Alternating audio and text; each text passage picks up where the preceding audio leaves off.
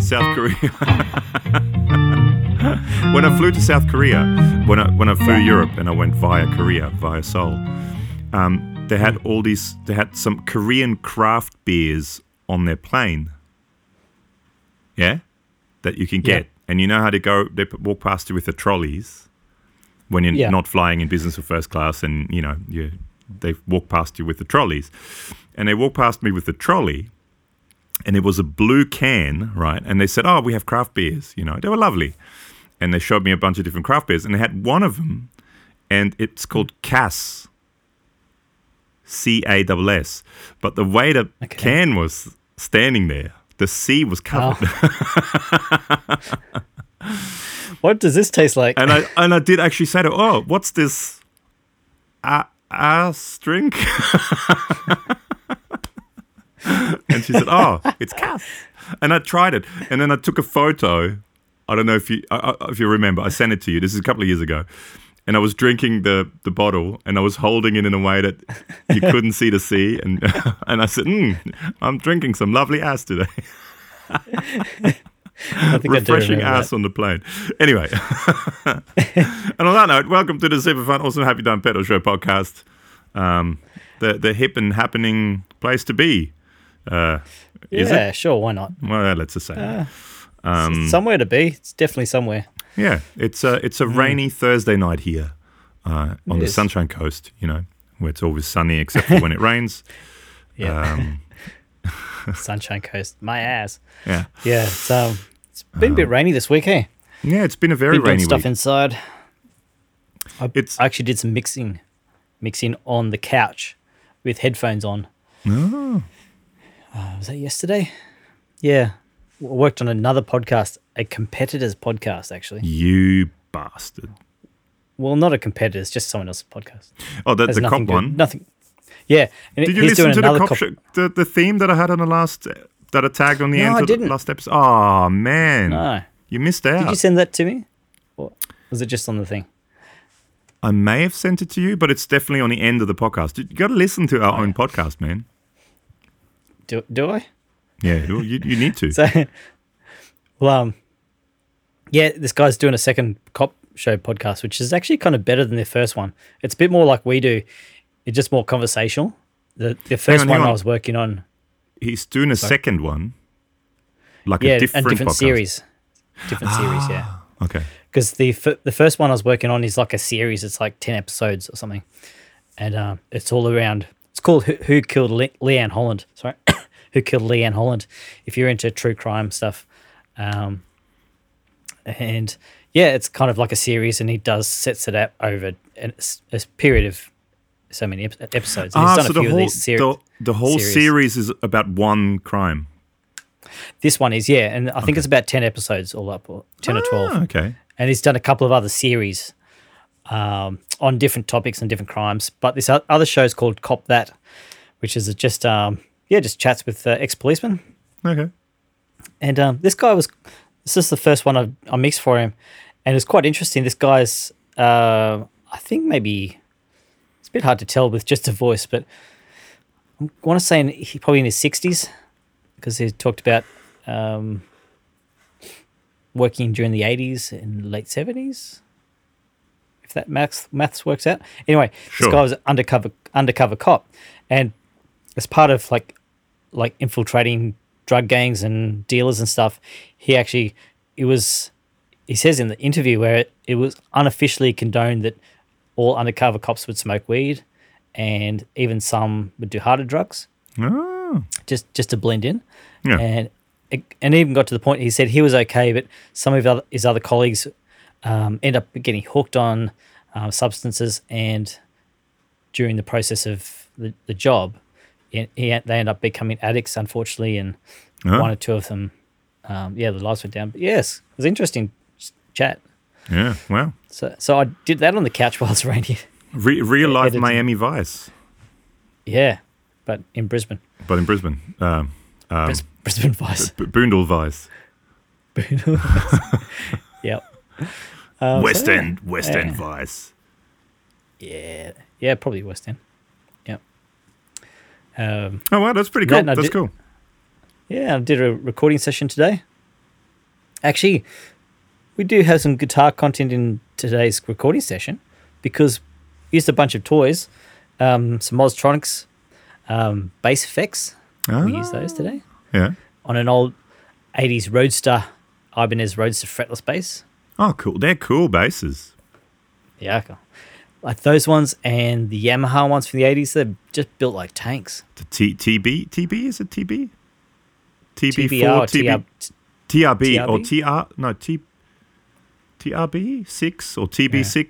Yeah. Or, I know our bass player, my old bass player used to have a Yamaha 6, the TB6 or TRB6 or whatever they were. I think it's TRB. Or TRB I had a black one. I had a black one that's maybe made sort of, I'd say around 2000. Oh, cool.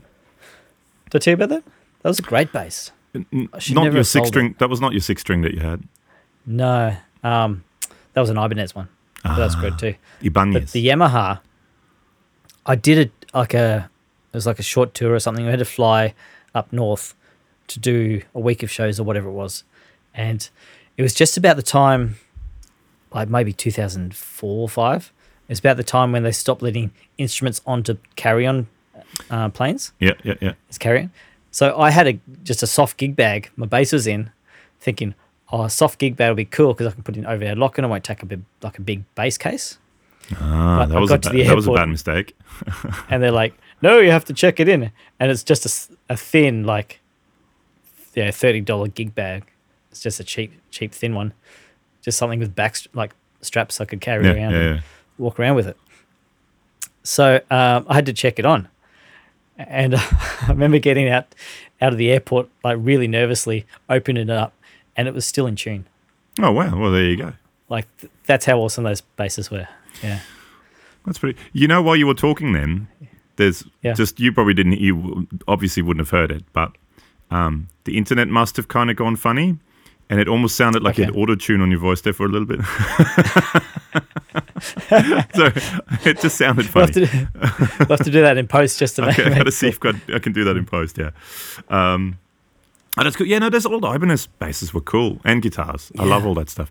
I actually I messaged you earlier today because I was editing a bunch of videos today that we just did, and we just did a bunch of we did an unboxing on the podcast last time 2 weeks ago, the all the Way Huge pedals, and I edited that, and I thought I used my old Ibanez AS100 for it because I thought one of the videos we did was an Ibanez Tube Screamer, a new Tube Screamer, and I thought, oh, I may as well use an Ibanez guitar when I do the Ibanez. Oh, you should have used the was it the Fireman or whatever it is? I tried, but it didn't fit in. It doesn't fit into the mono bag. Ah, and then I didn't want to. You could just put it. You could put it in the front seat. Yeah, I guess so. It doesn't. I actually really like. Since I start, I think I talked about it a couple of times before, but I do this thing every once in a while. I take a guitar into the house or almost every night from the studio and I restring it and set it up, and they're all pretty much now, I think all but one are restrung, cool, that Ibanez sorry, you can do mine now. Okay, yeah, sure. No, the one I've been putting off is my Telly with the Bigsby on it because I bought a bigger Bigsby spring. And I'm waiting for that to come. So that's why I've been putting it off to have a bit more. Because the one I've got is a really short spring, so there's not a lot of give there. So I bought a longer spring, and I'm just waiting for that to come in the mail.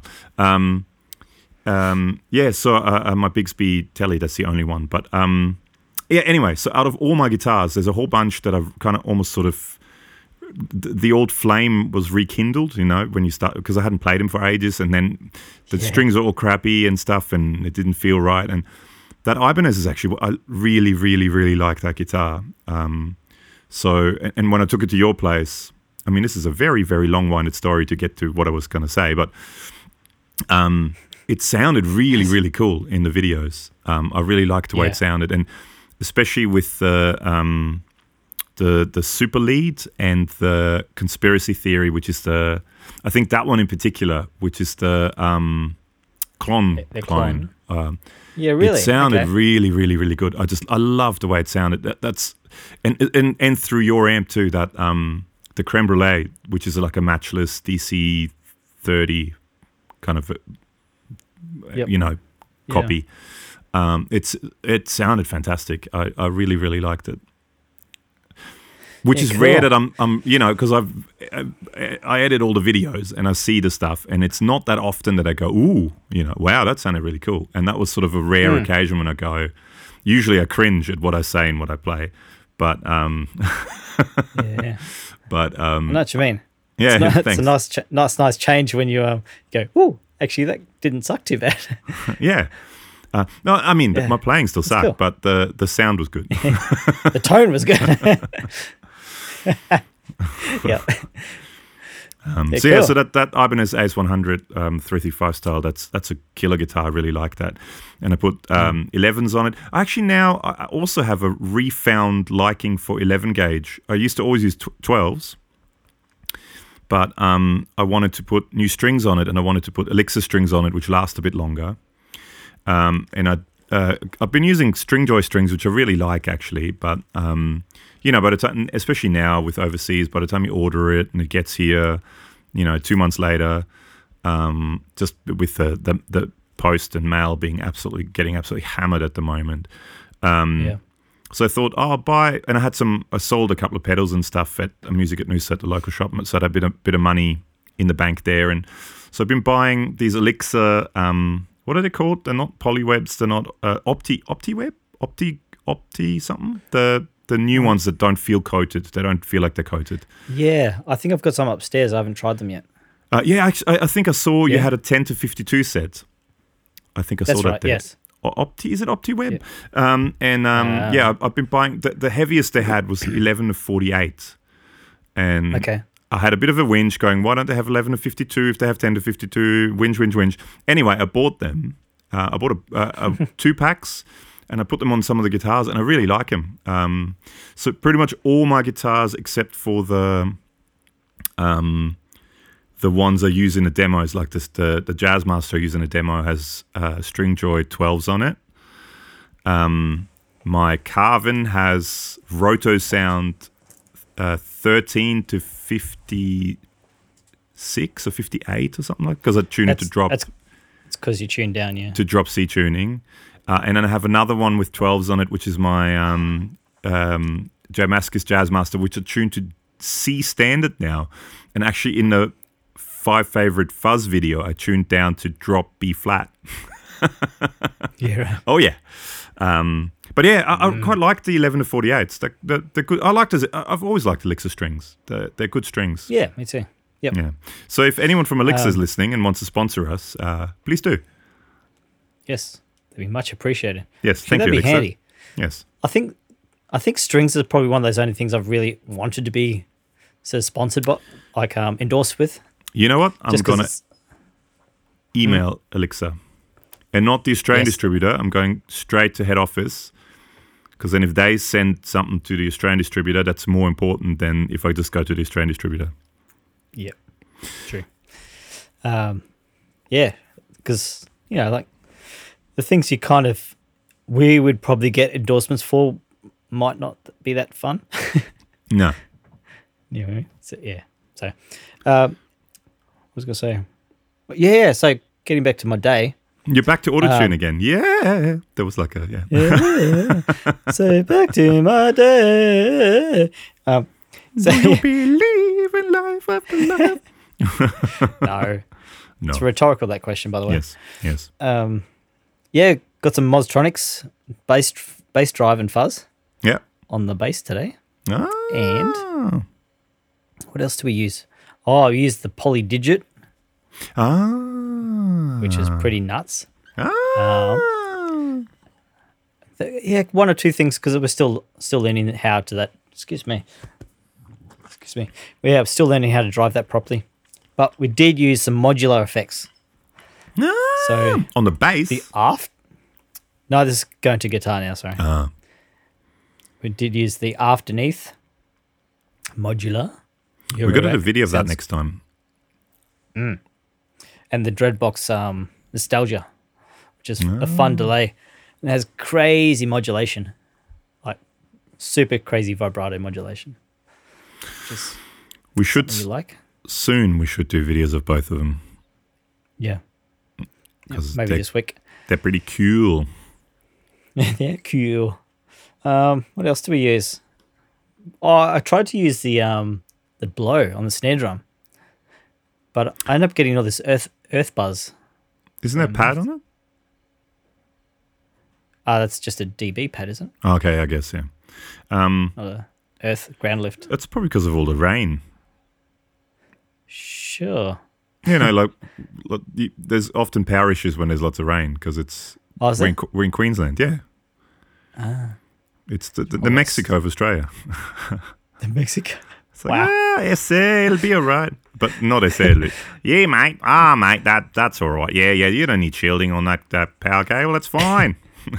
Yeah. Just don't step on it. Just don't step on it barefoot, mate, and you'll be sweet. Yeah, don't mind the dead possums. Just wear thongs, mate. Just wear thongs. Pluggers, mate. Your feet are shielded.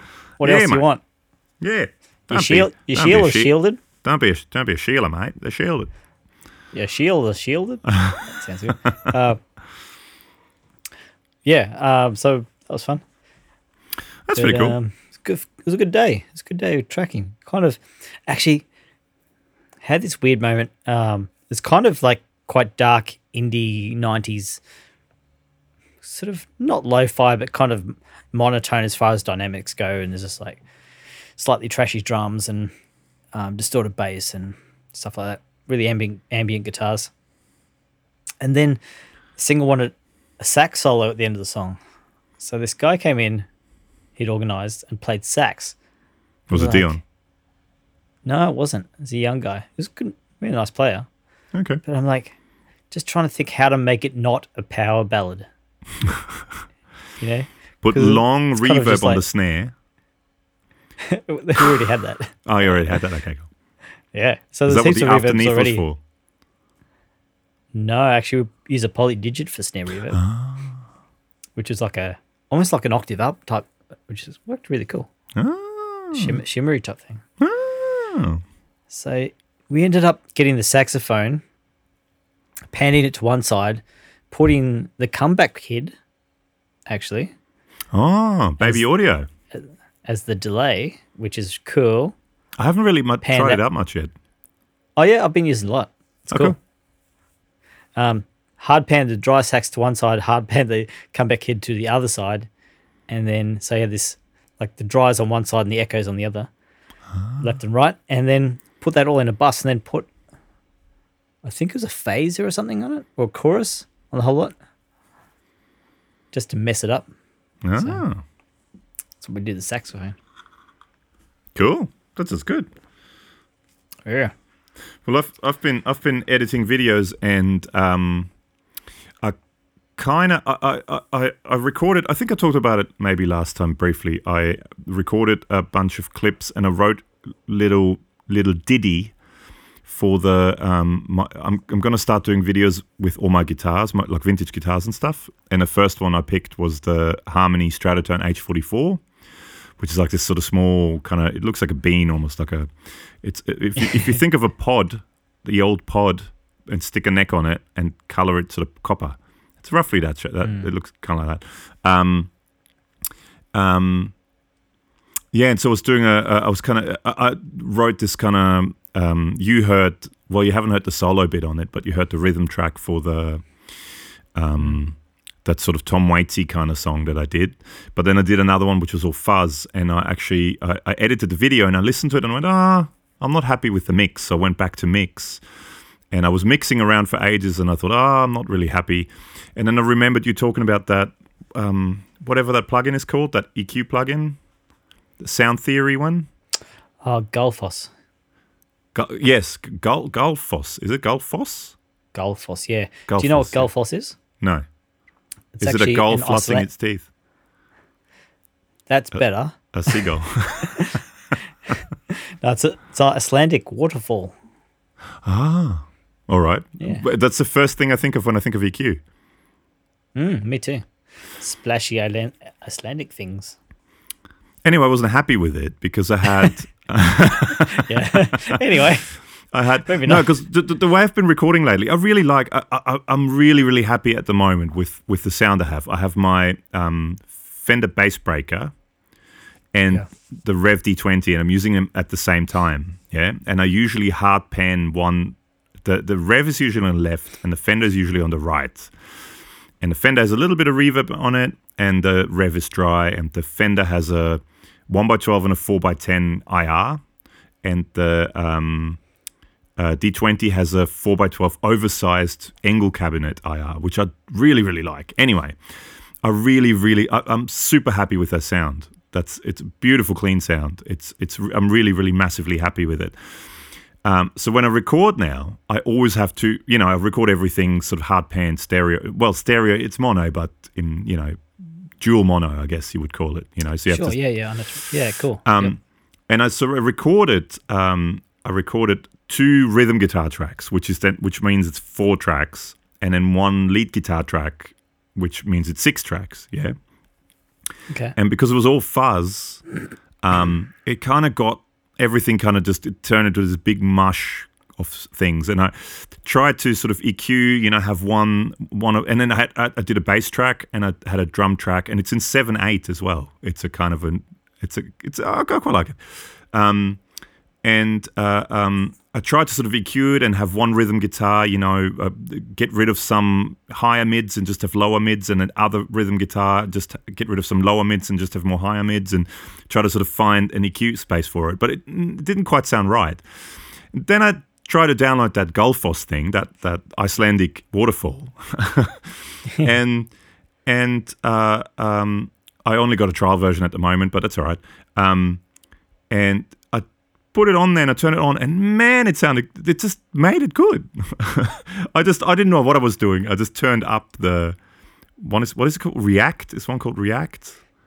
I've gone blank. Hang on. No, not React. It's something like that. And the other one is Bias, and then there's a few different ones. And I had no idea what I was doing, and I just turned some up and down. And just on the master bus, right, on the stereo out. And all of a sudden, the whole thing just became... and the mix works now. And then I thought, the drums still sound a bit funny, so put it on the drums as well, on the drum bus, because I had two. Because what I don't know if other people do this, but what I quite often do if I work with drum machines, right, I'll have a drum machine track which is verse and chorus, and then for the chorus I add a second track which has sort of a almost a little bit of a counter rhythm, and it just sounds like it gets bigger. You know what I mean? I don't know if that's something you do. Okay. But that's a cool idea. I've been doing that a lot. So I have one beat running all the way through, and this is just like a Kontakt native instrument thing, a modern drummer thing that so happened to be in 7/8. Actually, quick come back to drum machines after this. Yeah, absolutely. Yeah. And then so I took a sample. I just copied it all the way through, and then to make the chorusy bit stick out a bit more, part A and part B stand out a bit more, I added a drum fill that's still in 7/8, a 7/8 drum fill on top of that, but then in the MIDI bit I took some bits out. So there's, for example, some hi-hat bits which are almost the same as the original track. I took you take them out in on the MIDI thing. And so then I had that running into a bus, and then I put that Gullfoss on it as well, and it made it even better.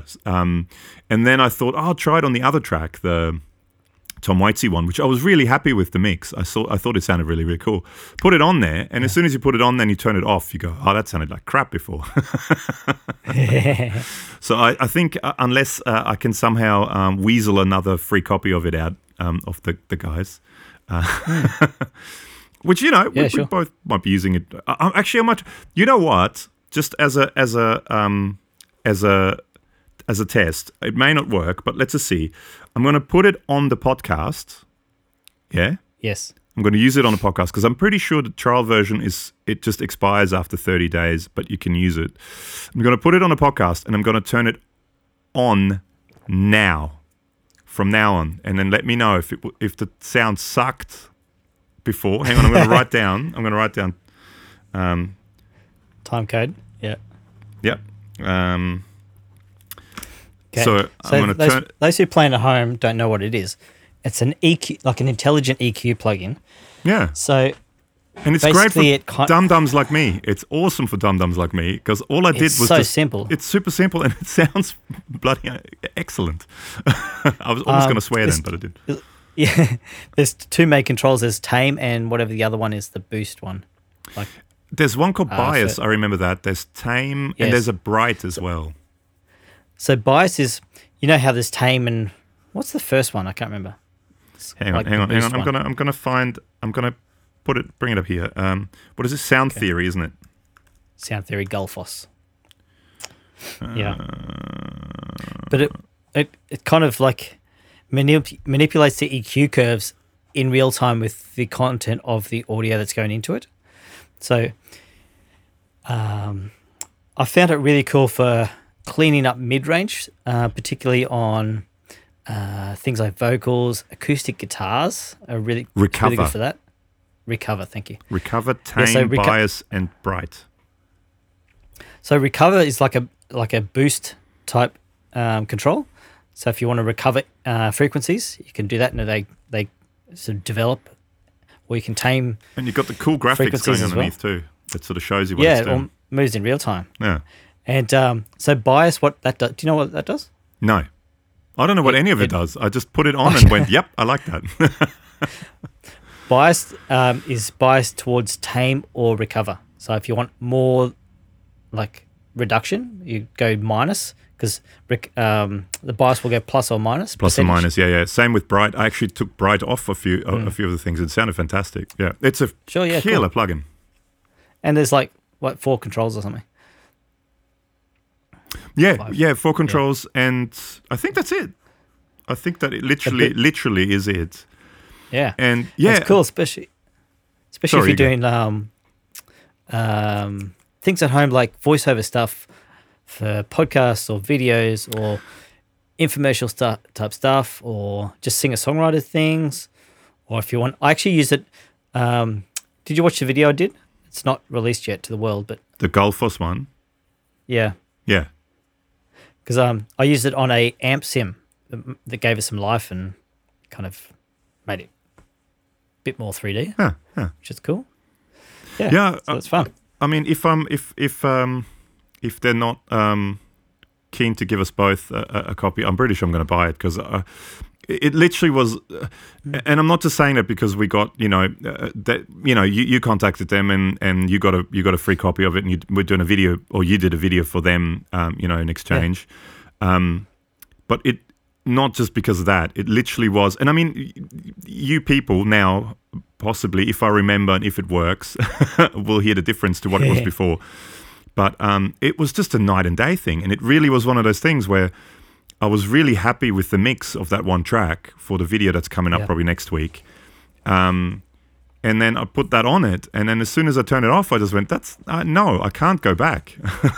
There's no going back. This is too good. And I love that how simple it is, but how good it sounds. Yeah. That's, to me, I'm an absolute dum-dum with that sort of stuff, with EQing and stuff, and that's perfect for me.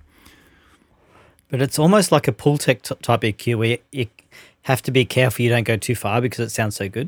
And then you end up with like crazy scooped type stuff. Well, I kind of just went, I didn't look what I was doing. I just kind of looked away and went up and down, and till I found sort of what the point that I sort of liked, and there were. Then I did try to put it on everything. I tried to put it on the guitar as well, and everything. And I thought, no, that doesn't sound good, so I took it off again. Sure. But I think it's for me. I think it's something you stick maybe on the master bus or the stereo out as almost like a master. You clean things up and It pulls, because I mean that was the thing. Like I was saying, the mix was kind of, I didn't like it. I was really unhappy with it, and I was actually sitting here thinking after I don't know an hour or so of working on it, I thought, you know what, I'm just gonna do the one track. I'm not gonna do the fuzz guitar track in the video. But then as soon as I put that on it, I kind of went, oh, it actually now made it. Yeah. Wow. Good. Okay. Yeah. So, because it like you can hear the different parts. I could actually hear the different parts of the guitar much clearer, and before that, it was all sort of mud. It's, yeah, right. And I mean, I do have Ozone, you know, which I use. I always put it on the master on the main out, the stereo out at the end, and I always do try to do an EQ thing on that, and it does the thing where, you know, the master and mix assistance and all that sort of stuff, and it usually makes it sound better, but it didn't make it sound as good as that. Yeah, cool. I think, cool. No, I really like it. So big thumbs up to Sound Theory, Gullfoss. Mm. So yeah, cool. Yeah. Nice one. Just one thing I quickly wanted to touch on. Everyone's favorite postie, Ken. Hello, Ken, by the way, if you're listening. He just sent me just before. He said, "Oh, I've got a topic for you guys for your next podcast." And I said, "Oh, I'm just about to head out to do a podcast. What is it?" Did you see that? Spotify, the company that complains that they don't have enough money to pay musicians good, royalty for their music. Good. You know those? you remember Spotify? Yes. You've heard of Spotify? Who pay it's on the great ear. You know, to Google. Thousandths of a cent per play. Because they go, we can't afford it, man. Guess who they just struck an exclusive deal with? China. No. Think podcast. Think very, very big podcast. Not us. Little bit smaller than us. 60 cycle harm. No. Joe Rogan. I was just going to say, I was trying to think of Joe Rogan's name and I couldn't think of it. So I was, wow. Okay, cool. Exclusive Spotify deal. So he will only be on Spotify, worth $100 million. Poor. Wow. So they can throw $100 million on at Joe Rogan, yet they can't pay musicians because they don't have enough money. Isn't that lovely, Spotify? Thank you, Spotify, for being so awesome. $100 million. Wow, that's a lot of millions. He has a lot of views. He has a lot of listens, Joe Rogan, and views because he does it on. I mean, he's massive. He's one. I'd say one of the biggest podcasts in the world. Mm. I've listened to a few. I've listened to a few. Yeah, I watched a few. Whenever there's musicians that I like or people that I like on it, I watch some of it. Like Maynard from Tool, I watched the one with. He seemed like a pretty cool dude, actually. So, but yeah, it's just funny, you know. I just thought I wanted to throw it out just because Ken messaged me in. But how's that? Yeah, can't afford to pay musicians more than 0.00000001 cent per download. Yet, here's $100 million, Joe Rogan. Thank you. Wowzers. Yeah, that's crazy, isn't it? So that's why, once again, everyone out there, even though this podcast is on Spotify, don't listen to it on Spotify. Boycott Spotify, people. If you like music, go to Bandcamp and places like that and buy music directly off the musicians. Buy CDs off them, off their websites. Or download it. Go at least to Apple, because at least as far as I know, they are one of the better paying ones. At least it's still crap, but it's one of the better paying ones. And while you're there, why don't you download my song that's on there, which now would sound way better if I would have had Gullfoss, but well, I may have to do the Gullfoss remix. Digitally remastered. Reveal your sound. That's the tagline for Gullfoss. I've just got the website up here. So reveal your sound. Yeah, cool. Okay, so nice. Alex, Huge pedals that we unboxed live on the podcast 2 weeks ago. We did videos with all four of them. What were your thoughts? Other than the Ibanez guitar sounding really, really good. Well, not much else to talk about, really. True. No, they're cool. I think we've mentioned this. They kind of sit in that world of a brand or a group of pedals that we haven't had a lot of experience with. Just a few times in a music shop or whatever. Really cool. I thought the drives sound. I'm not sure why, but they sounded really good and better than I expected. I don't know why, but I had this weird kind of preconception. I have to say, and again, not because they sent them to us. We have to send them back. We don't get to keep them. But I was well impressed with all four. I thought that Super Lead sounded excellent for that sort of amp in a box thing. The Russian Pickle it's to me more distortion than fuzz. I mean, it's only when you really crank it, but maybe that's how the Russian Big Muff kind of works anyway.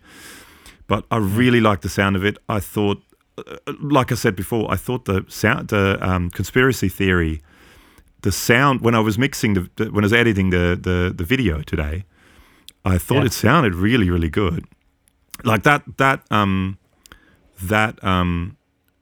pedal with my Ibanez, that's like a sound I could live with. If that's all I can get, I would gladly live with that sound. And again, which is something I don't usually do, but it's very volume control responsive. All of the stuff I thought was very volume. Well, maybe not the fuzz, but the super lead and the Conspiracy Theory, and Pick Dynamic, which again I don't usually do that. I'm just someone who hits hard all the time, and I use pedals to go softer and louder. But I was really quite surprised with myself when I watched the video back with how I played and how it sounded. I was really surprised, and I thought the Aquapus delay was a really, really nice sounding. I mean, it's an analog delay, but I really liked it. We should do an analog delay shootout. We should do before we send it back, because I think that's something I'd be interested in. You know, ones that I really like.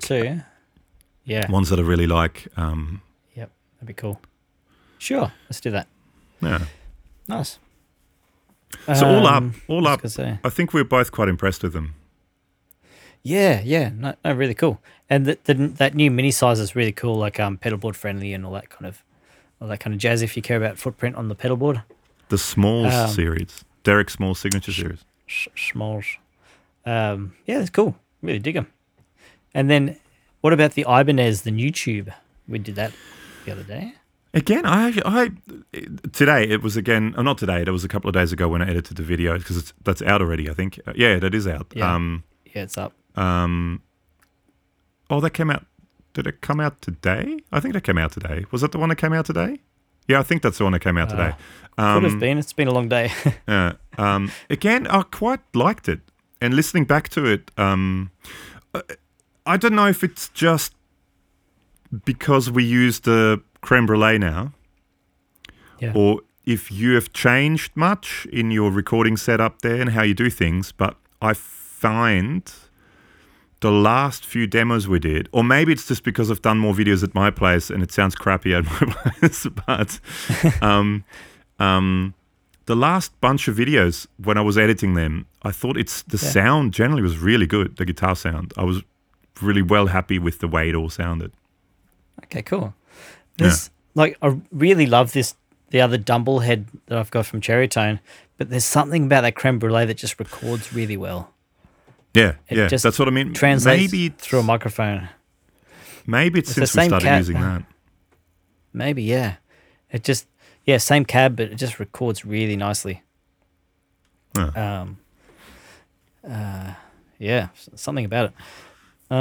Maybe we should... one day we'll get some more amps to try pedals through. Actually, we should. I've always wanted to get a hold of just those Tiny Terrors, the orange ones.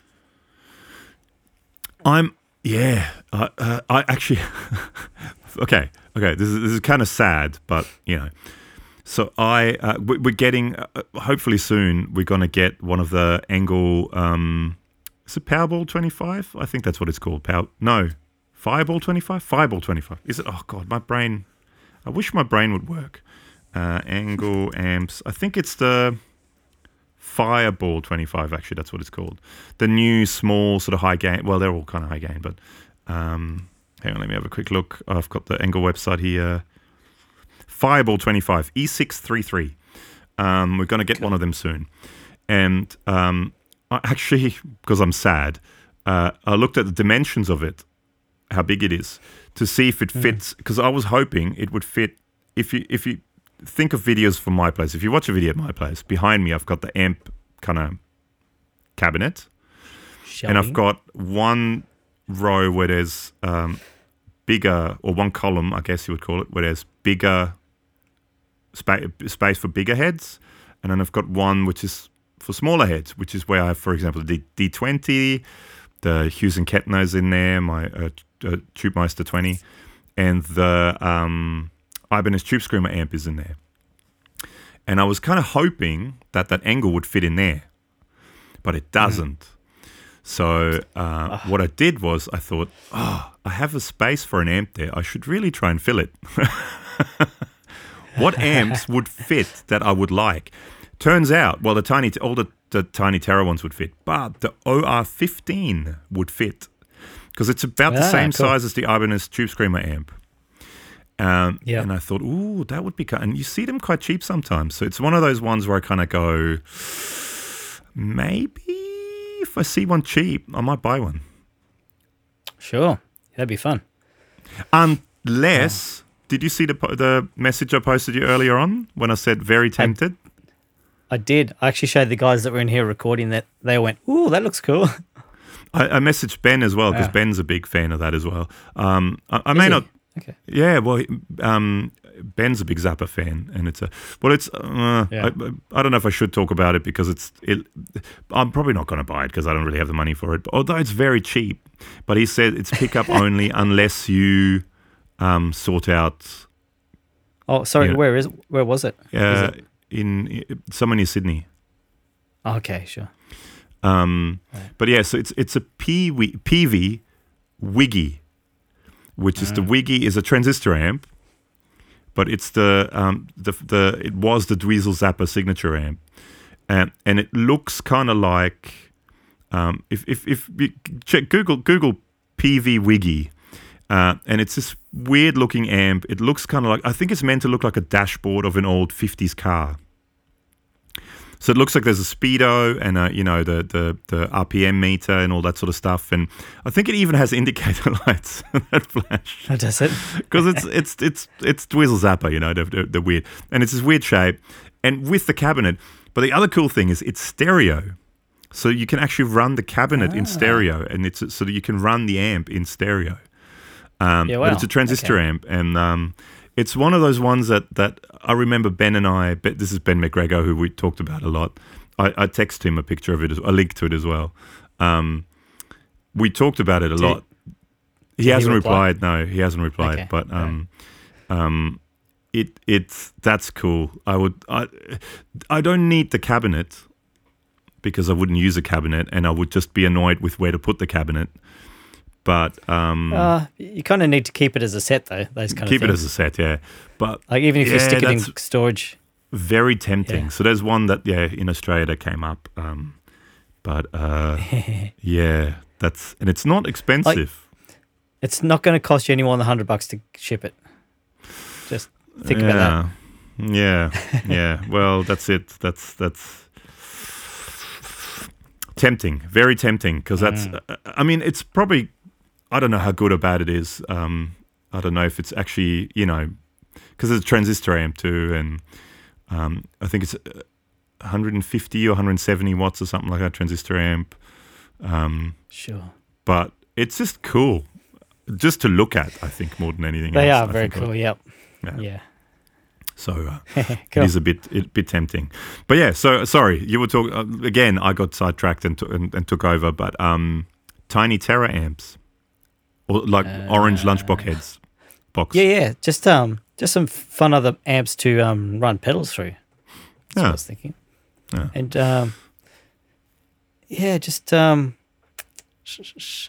a few other like color choices when it comes to tones with amps in the studio here. That would be cool.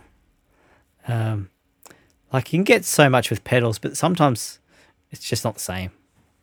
Well, I mean, even pedals sound different through different amps. Yeah, of course, true. Yeah. And especially something like, for example, Orange, because it is a very unique. It's its own sound. Yeah. So and same with that Creme Brulee of yours, which is that sort of matchless AC30, but kind of improved AC30 matchless kind of vibe. It has its own kind of sound, and I mean, it takes pedals completely different just because it's a more mid forward amp. Yep. Yeah, definitely compared to the Dumbly type thing, which is basically Fender. Yeah, the hot rodded Fender. all intents and purposes. Yeah. I mean, I think that's what he originally did. Howard Alexander. Mod deluxes and stuff. Yeah. He modded. Yeah, and gooped them. He used the original gooper. Mm. Yeah. That sounds weird. And apparently, he used pure silver for as solder. Oh, really? Okay. Yeah. Huh. There you go. Yeah. Cool.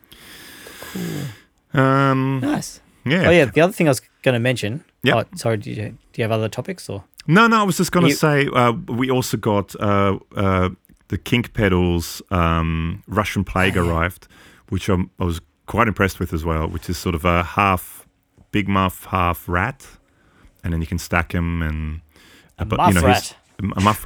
rat muff. But sort of his take on it, which is pretty cool. And then also Boss. So that there's going to be I've already filmed an unboxing video that's coming early next week. Did we talk about the just quickly, just before we move on to, because you wanted to talk about drum machines again, didn't you? Yeah, that's cool. The Carmartin compressor. We did a video on that. What was your thoughts? That's very nice. It's very classy, wasn't it? I really like it. That's my favorite compressor I think I've ever played. Up there with one of the best. I'd like to do a shootout with the Moztronics, the one that you've got at your place. Is it CO2? Because I was really impressed with that one. I actually dropped it today, so it's down the back of the rack, and hopefully it still works. That's nice too. I remember really liking that one, but it'd be interesting to A/B those two because and maybe even a Strymon Obi-Wan Kenobi. Do maybe could be one of the most boring videos ever, but do a compressor shootout. The other thing that also arrived just very quickly was a bunch of Boss stuff. Which big thank you to Boss Roland Australia, to Ed at Boss Roland Australia or Roland Boss Australia. So we got the DC2W Dimensions C. Yeah. We got the SD2W Super Overdrive. We got the what's the other Wazza one we got? Well, there's the Chorus, the Dimension C, and the Overdrive. For the CE2W, the Chorus. Yep. And we got the DD8 delay. Now, you've only played the Dimension DC2W because that's the only... We've done a video on that, but we haven't done videos on the other ones. What were your thoughts on that? Yeah, it's cool. This kind of does... It's interesting effect. Hey, it's not quite... classic chorus, and it's kind of classic, but it's not a straight chorus pedal. It's an embiggener. The stereo spreader. Yeah, widener. Or stack spread. It's cool. I think, like I think we said on the video, like the original Dimension D racks were also used for like backing vocals and like stereo synths. Guitars and...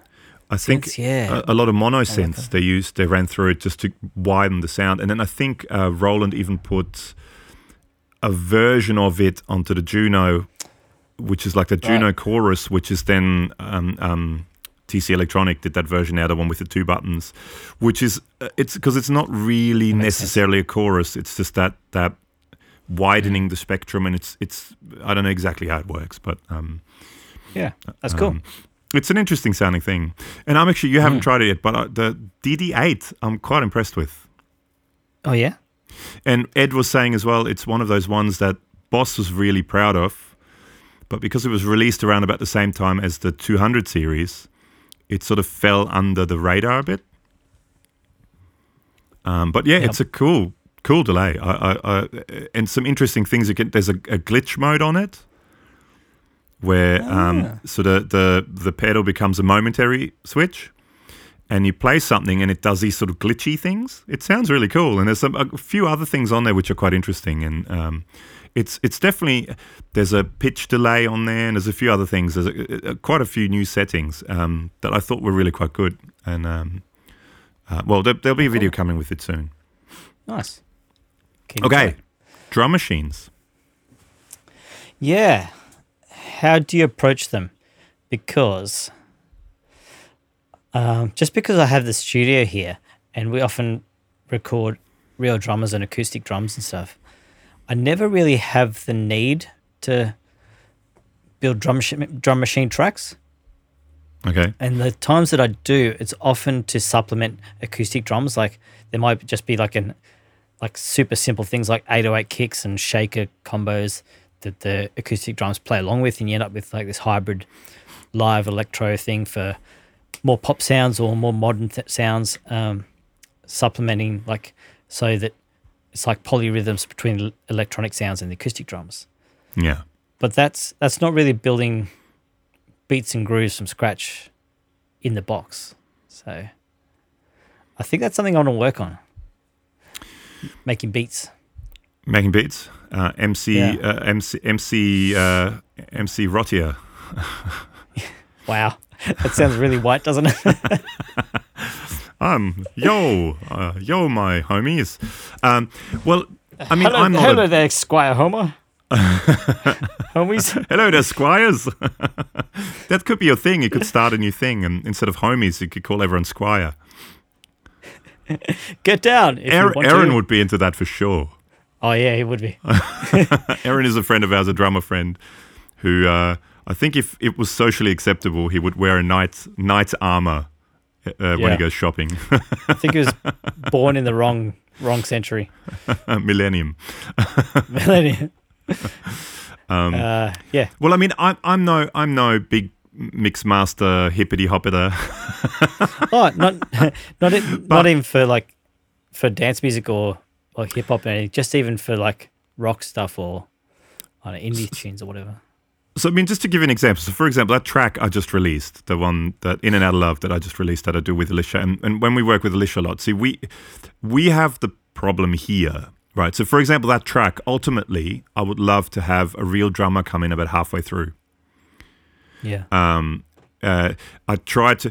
So the idea. So what I do, for example, right? And when we write songs, the way we're working with stuff is, I tend to use either multiple drum machines or multiple instances of drum plugins in Logic. So what I will start off with is, let's say we write something, and this is just me, and I mean, I don't know much about this stuff. This is just what I've been doing and the way I use it, and I quite like it. So, you know, people correct me if I'm wrong, but just to tell you what I do. If it sounds good, it is good. To me, it sounds good. So what I usually do is I find... I use a fairly simple, usually something in Contact or sometimes Machine, because you can actually tap it in yourself quite often. Yeah. So with Machine, I'd get a fairly basic electronic-y sort of kit sound, and I will do a fairly basic beat that kind of works, you know, just something small, nothing fantastic, just to have a rhythm that works with the track, yeah? And then I'm a big fan of, and I think that comes through because I'm a big fan of Nine Inch Nails. And I think Trent Reznor is one of the best at this, you know, and I'm sort of just stealing his ideas basically, or borrowing his ideas, or I'm very influenced by his ideas, whichever way you want to look at it. But he's the king of layering. I don't think anyone layers as good as he does. And if you listen to, especially albums like The Fragile is probably the perfect album to listen to that kind of stuff for. You can really tell that the way he writes or wrote then, and probably does now too, because he uses a lot of modular stuff, and it's very loop based. Yeah, so you can tell he had loops running, but he's extremely good at. He has, for example, one drum loop running. Then he adds a second drum loop to it, which has a sort of a polyrhythm or counter rhythm going with the original drum loop. Then he will add a third drum loop on top of it, which then slowly takes over. And then maybe the first one will drop out, but the second one will still be there. So there's still a connection to the first bit. And he's really, really good at that sort of stuff. And I sort of borrowed that as well. So that's sort of my approach. And this is what I was saying before with that fuzz track. So I found a drum beat for that fuzz track. I mean, it's only... I don't know, a minute long, that track, because it's just a quick track to show off what that guitar sounds like with fuzz pedals. So I got this beat that I like, right? That works well, but then I wanted to lift in part B or the chorus or whatever you want to call it in the second part of the song. And instead of finding a different drum beat to work with it, I put in another drum beat that kind of works with the original drum beat. And the cool thing in with drum machines, and but especially with plugins that are on, you know, that you use, you have the MIDI grid right there, and if something clashes, you just either get rid of it or you move it to wherever it works. You know, it's a super quick, super easy, super simple way of doing it. And then it's this layering of things. So, for example, that In and Out of Love track. When you go from the, if you listen to it, if you just listen to the drums, right? There's all up, that song has maybe almost 100 tracks. Because there's lots going on. There's a lot. We both, Alicia and I, we are overdoers. I'm funny. I'm always of the less is more approach, but I think I overdo it to make it sound like there's less there than what there actually is. You know what I mean? Anyway, if you just take the drums. Maybe I'll do something like that, but maybe do a video or something like that of that at some stage. If you just take the drums, it starts with one drum loop, right, which runs all the way through to the end, and then by the end of the whole track, just with volumes going up and down and panning and whatnot, there's maybe, 15 drum loops running at once. Right.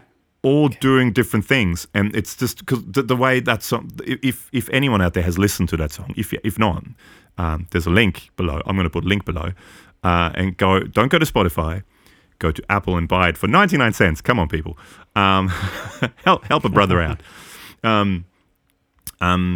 It's a song. Come on, squires. Come on, squires. help a squire out. As the kids say, let's get the party started. Wow.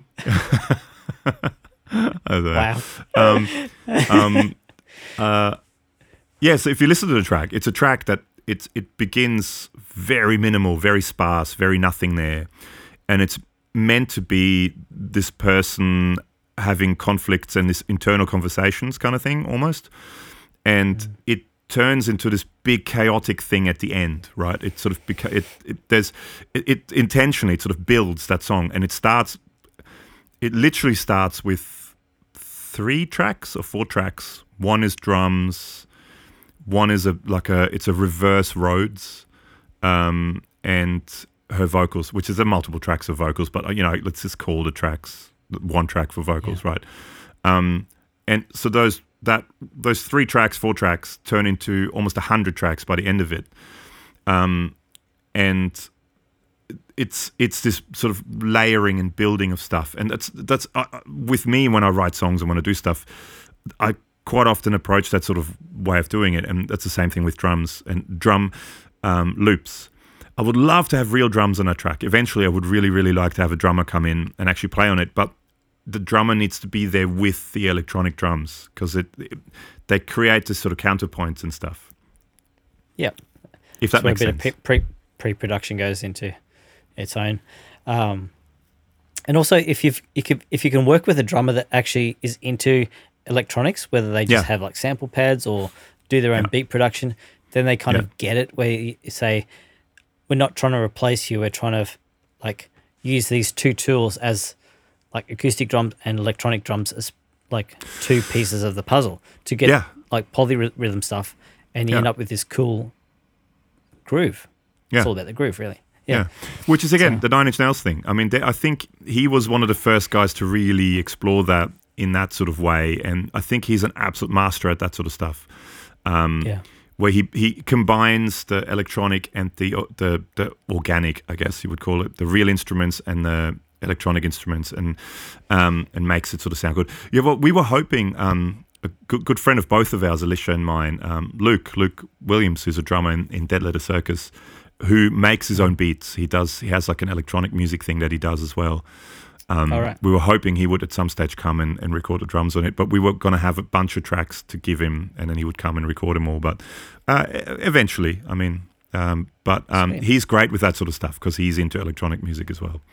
Yeah, perfect. Yeah, cool. And he's a freaking awesome drummer. So yeah, that also helps. That also helps, yeah. So, but yeah, so I don't know if that helped you in any way, but that's sort of the way I approach it. It's cool ideas. Thanks. Just sort of it's layering of drums and but keeping each bit quite minimal, but that minimal bit just adds something else. Sure. And then with volume, with panning, with EQing, you bring the new ones that come in sort of take over, but the old ones are still there. And I don't know. And now one of the things I really like doing since I've got this sort of studio set up, and I haven't really had much time to do it, but I really like to get it back into it more, is, I've got the DFAM sitting here, and I've got the Arturia drum brute sitting here.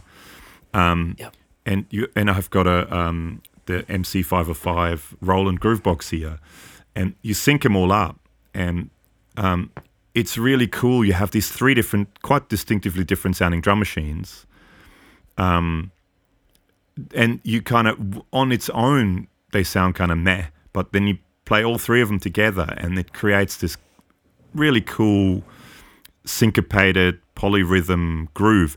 Especially then, the cool thing is when you use multiple things, which quite often now you can do with like within one drum machine too, but you do polyrhythms. So you do where, like for example, the DFAM will have 8 steps, whereas the Arturia will run through 9 steps, and the Roland Groovebox will have 6 steps. So all of a sudden you get all these polyrhythms because they're never quite the same, but then it takes 20 bars or I don't know how many bars for it to go back to the start, and it's this cool constantly changing thing, and I'm really digging it. Sort of, if I had more time, I would spend more time on that sort of stuff because I really like that. Isn't there an orchestral piece that does really explores that? I'm trying to think of the name. I'm sure there's lots of them. I mean, Frank Zappa did a lot of that sort of stuff as well. And there's lots of that sort of thing. What's his name? Christian Henson talking about that, because he did a similar thing with that big MIDI controller that he has. Yeah, the Polyend. And he'll take like one step off the 32-step loop on the second pass. Yeah. So on the second layer. So you end up, with these polyrhythms that take X amount of bars, or whatever it is, to come back around. To kind of go back into sync, yeah. Yeah, and because it's one 32nd off the whole loop, it takes a long time. So these polyrhythms develop and develop and develop. Yeah, even though it's just a loop. Yeah. Which is why I really, really like, I mean, I don't have the money for it right now, but the Subarmonicon, the Moog just released the Subarmonicon. And it's only a 4-step sequencer, but there's 2 of them, and each of them has 3 oscillators, or you have a main oscillator and 2 sub-oscillators, and each oscillator you can have a different rhythm within the sequence. So you have, it's only a 4-step sequencer, but it's really way, way bigger than that. And because of that, you create all these polyrhythms. So you have 2 4-step sequences, but each sequencer has 3 different, basically polyrhythms that you create within it. But then those 3 different polyrhythms in sequencer 1, and then you can have 3 different polyrhythms in sequencer 2, and then they are polyrhythmically playing against each other as well, if that makes sense. So you create to me, it's such a cool sounding synth. I really, really, really, really, really, really want to get one, but sadly, this $1 is about as crap as it gets at the moment. So it's ridiculous. They are almost twice as much now as what I bought when I bought the DFAM and the Mother 32. They're now almost twice as much as what they were when I bought them like a few years back. Yeah. I was actually talking to a guy I know online the other day about this because I think we were chatting about it the day that it was released. Yeah. And it was. He said he's seen Mother 32s and DFAMs go for $1,000 secondhand or more. Yeah, well, you see them sometimes secondhand for about $800 or so. I think I bought mine for about $8.99 new when I bought them. People ask me now secondhand. Yeah, it's ridiculous. Well, now they're about $1,600, I think, new, $15.99 Australian, really? Or maybe $14.99 or $15.99, something like that. So about twice as much as what they were when I bought them, just because the dollar's so crap. But anyway, so I'd really like that one because it's I love all that polyrhythmic stuff. I'm really into that stuff. Yeah, cool. It just makes it really interesting. But yeah, that's sort of how I approach it. And so. Because you were saying the guy, was it the guy in the session today wants maybe some synthy stuff? Yeah. We did a couple of little passes, but it was we're running out of time and we didn't really have much time to play with some synth stuff, so I'll shoot you a bounce. Yeah. Bounce it through to me, mate, and I'll give it a bouncy bouncy. See what you can do. Yeah, see what you can do, mate. So yeah, so that's that's cool. But you should try that. Just start off with in Machine even. Just start off with one track of Machine. And the cool thing is with Machine you can do it within Machine.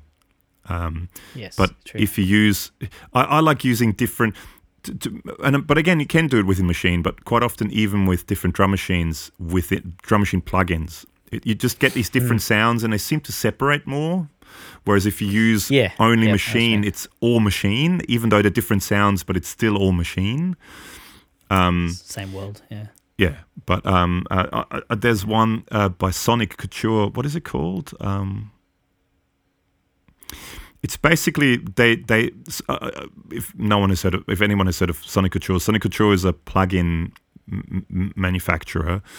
And it's sort of sample-based, kind of a bit what Spitfire Audio do, but more electronic-y kind of stuff. And they have this, what is it called? I can't remember what it's called, but it's a drum machine. And it's based on a bunch of like 808, 909, Lindrum, like traditional drum machines. But what they did, instead of just sampling them like what everyone else does, is they ran them through. So, for example, you can get all the separate kick and snare and whatnot, and you can send them through different things. So one of the things they did is they ran it through a PA system, and then they mic'd it up the PA system, and then they ran it through like a Neve preamp, and you can really crank it, and you get the Neve drive kind of, when you crank the Neve preamp, but then it comes out through a cheap PA system speaker, and you can make it sort of sound different. You have all these different options of things you can do, and you can have closely mic'd further away, and you have all these different options of what you can do, so you get room sounds as well. And it's a really cool drum machine, so that's one. Cool. It's quite CPU heavy, but I like using that. And quite often I would start in Machine, really basic beats, and then add that. And that also has another thing that's really cool, Euclidean beats, or a Euclidean drum machine. Ah, right. So what a Euclidean thing is it's these circles. I don't know if you... And again, it's all about polyrhythms. So basically, I know of it, but not... Yeah. It usually is in circles. So for example, let's say you have a basic drum kit. You have a kick, a snare, some hats and cymbals, let's say, right? Or let's say kick, snare, closed hats, open hats. Let's just leave it at that, yeah? Kick, snare... close that, open hat. Each of them is on a circle, right? And it's almost like it's a line that kind of goes across, and it goes around. It's almost like karaoke, right? But then what you can do is for each drum has its own circle, and that circle you can divide into different subdivisions. So you can say the kick you want. Within the same time frame, you want it in three subdivisions. So you hear the kick three times within that time frame. But in that same time frame, you can have the hi-hats, let's say the closed hi-hat, you can have 7 times, just to say odd numbers. And then you can have the open, and you can place them where you want within the grid as well. And then you want the open hi-hat once or twice. And then you want the snare 4 times, and within that you get these again polyrhythms. It's called Euclidean. It's a Euclidean beat maker or Euclidean sampler sequencer. Right. And they're really, really cool. And that what is that stupid drum thing called? It's by Sonic Couture. Anyway, I can't think of it. That has it in it, and they're really cool. Right, cool. They're, actually, Sonic Couture? That reminds me, I should find it tonight. I got a whole bunch of samples of 808s. Oh yeah, they're just clean samples, but they had been run through a Fairchild 670. Ah. Like a real one in a big studio. Ah. So it's called electroacoustic. Sorry, just if anyone wants to know. Okay. Electroacoustic. Good. Nice. I should find those samples. I'm pretty sure they're on a hard drive somewhere. Oh yeah. God knows. Well, you can shove them into Machine or now even with the new. If you download the new Logic, true. That's got all. That's got apparently really good step-based sequencer in it and. All this looping stuff that you can do as well, which is all—it's meant to be really, really good. I haven't downloaded it yet, but no, me neither. Yeah, cool. Okay, fine. Well, yeah. So that's pretty cool. And that has nothing to do with guitar playing, but anyway, or guitar pedals. But on that note, we've gone over an hour already, so we may as well call it a day. There was something else I was going to talk about, but we can talk about that next time. But it was like more of a main topic. But cool. That could be a main topic next time. Well, yeah, well, next time we may have a special guest as well. I talked to a newly made friend. Oh, you make your friends. Yeah, I made a new friend who's over in California, so and he may be on the next podcast of ours. Is it Arnold Schwarzenegger? It's the Carvinator. He'll be on the next podcast. I will crash you all. But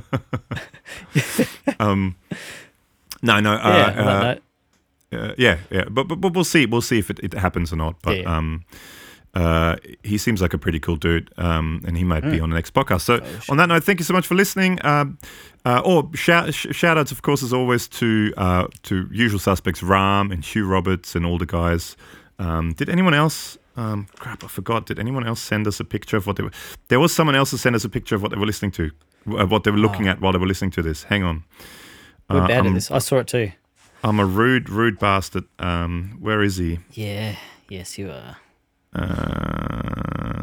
Was it? I always forget what platform that was on. Was it on? Was it on?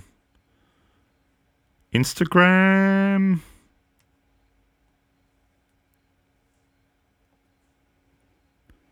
Oh man, we'll do it next time because I have no idea where it is at the moment and I can't find it. But someone sent us a photo, and we're being very rude for not remembering it. Hang on, was it? I'll just quickly check. You talk to the people. Yeah. I don't know. What are you talking? Yep, I think that's probably all for tonight. We're going to we've got some other guests on because you've been making other friends locally, as well as a whole bunch of local guys that have time now because we're in lockdown. Well, kind of lockdown, so no one's doing gigs, so we can get some more guests on. It's all been a bit more relaxed here at the moment. We've just gone into a new phase of less lockdowny, that's a word. Yeah, well, my kids are most likely going to go back to school next week. So if that happens, I may actually have some time to do things, which would be great. Yeah, I'm really sorry. I can't find who it was right now who sent us a message. Someone sent us a message and a photo, and I'll find it. And next time we'll do a shout out. Sorry about that. I have no idea where that went at the moment. Anyway, yes, let us know if you like, if it happened, if I made it happen, the Gullfoss thing. Did it sound better? Do you like the sound better, or was it not better, or was it meh? Let us know. Unbetter. Send us an email, superfunawesomehappytime@gmail.com, or go to our Facebook or Instagram and send us a message there. There's a Linktree link in the description, wherever you're listening to this, most likely. And if you click on a Linktree link, you can find pretty much all our social media and everything. And you can also, if you want to support the channel and are releasing songs onto online streaming or online selling services of songs, there's a DistroKid voucher where if you click on our link, you get 7% off your first year's membership with DistroKid. And, you know, it helps us out a little bit. Oh, someone wants to connect with me on Messenger. I wonder if this is about this. Is it about a guitar app? Is it about those special meetings you have on Tuesday nights? No. You have to go to that place out in the woods? Going to have a 20s. You know when all your special friends go there and dress up special in the woods? You know, that weird hall? No, that's your meets. That's the ones you go to. You have me confused for yourself. Damn it. Yes. No, so on that note, Thank you so much for listening. Sorry. You have to go to the woods now. I have to go to the woods, to the little cabin. Josh? Remember? Josh? Or am I too old? No. Josh? What's that for? Blair Witch? Is that from a talkie? Blair Witch Project? Josh? Cabin in the Woods? That. You haven't? Yeah. Don't. No. You're not missing out. Okay, cool. On that note, don't watch Blair Witch Project. Tip of the week. On that note, thank you so much for listening and bye. Catch us.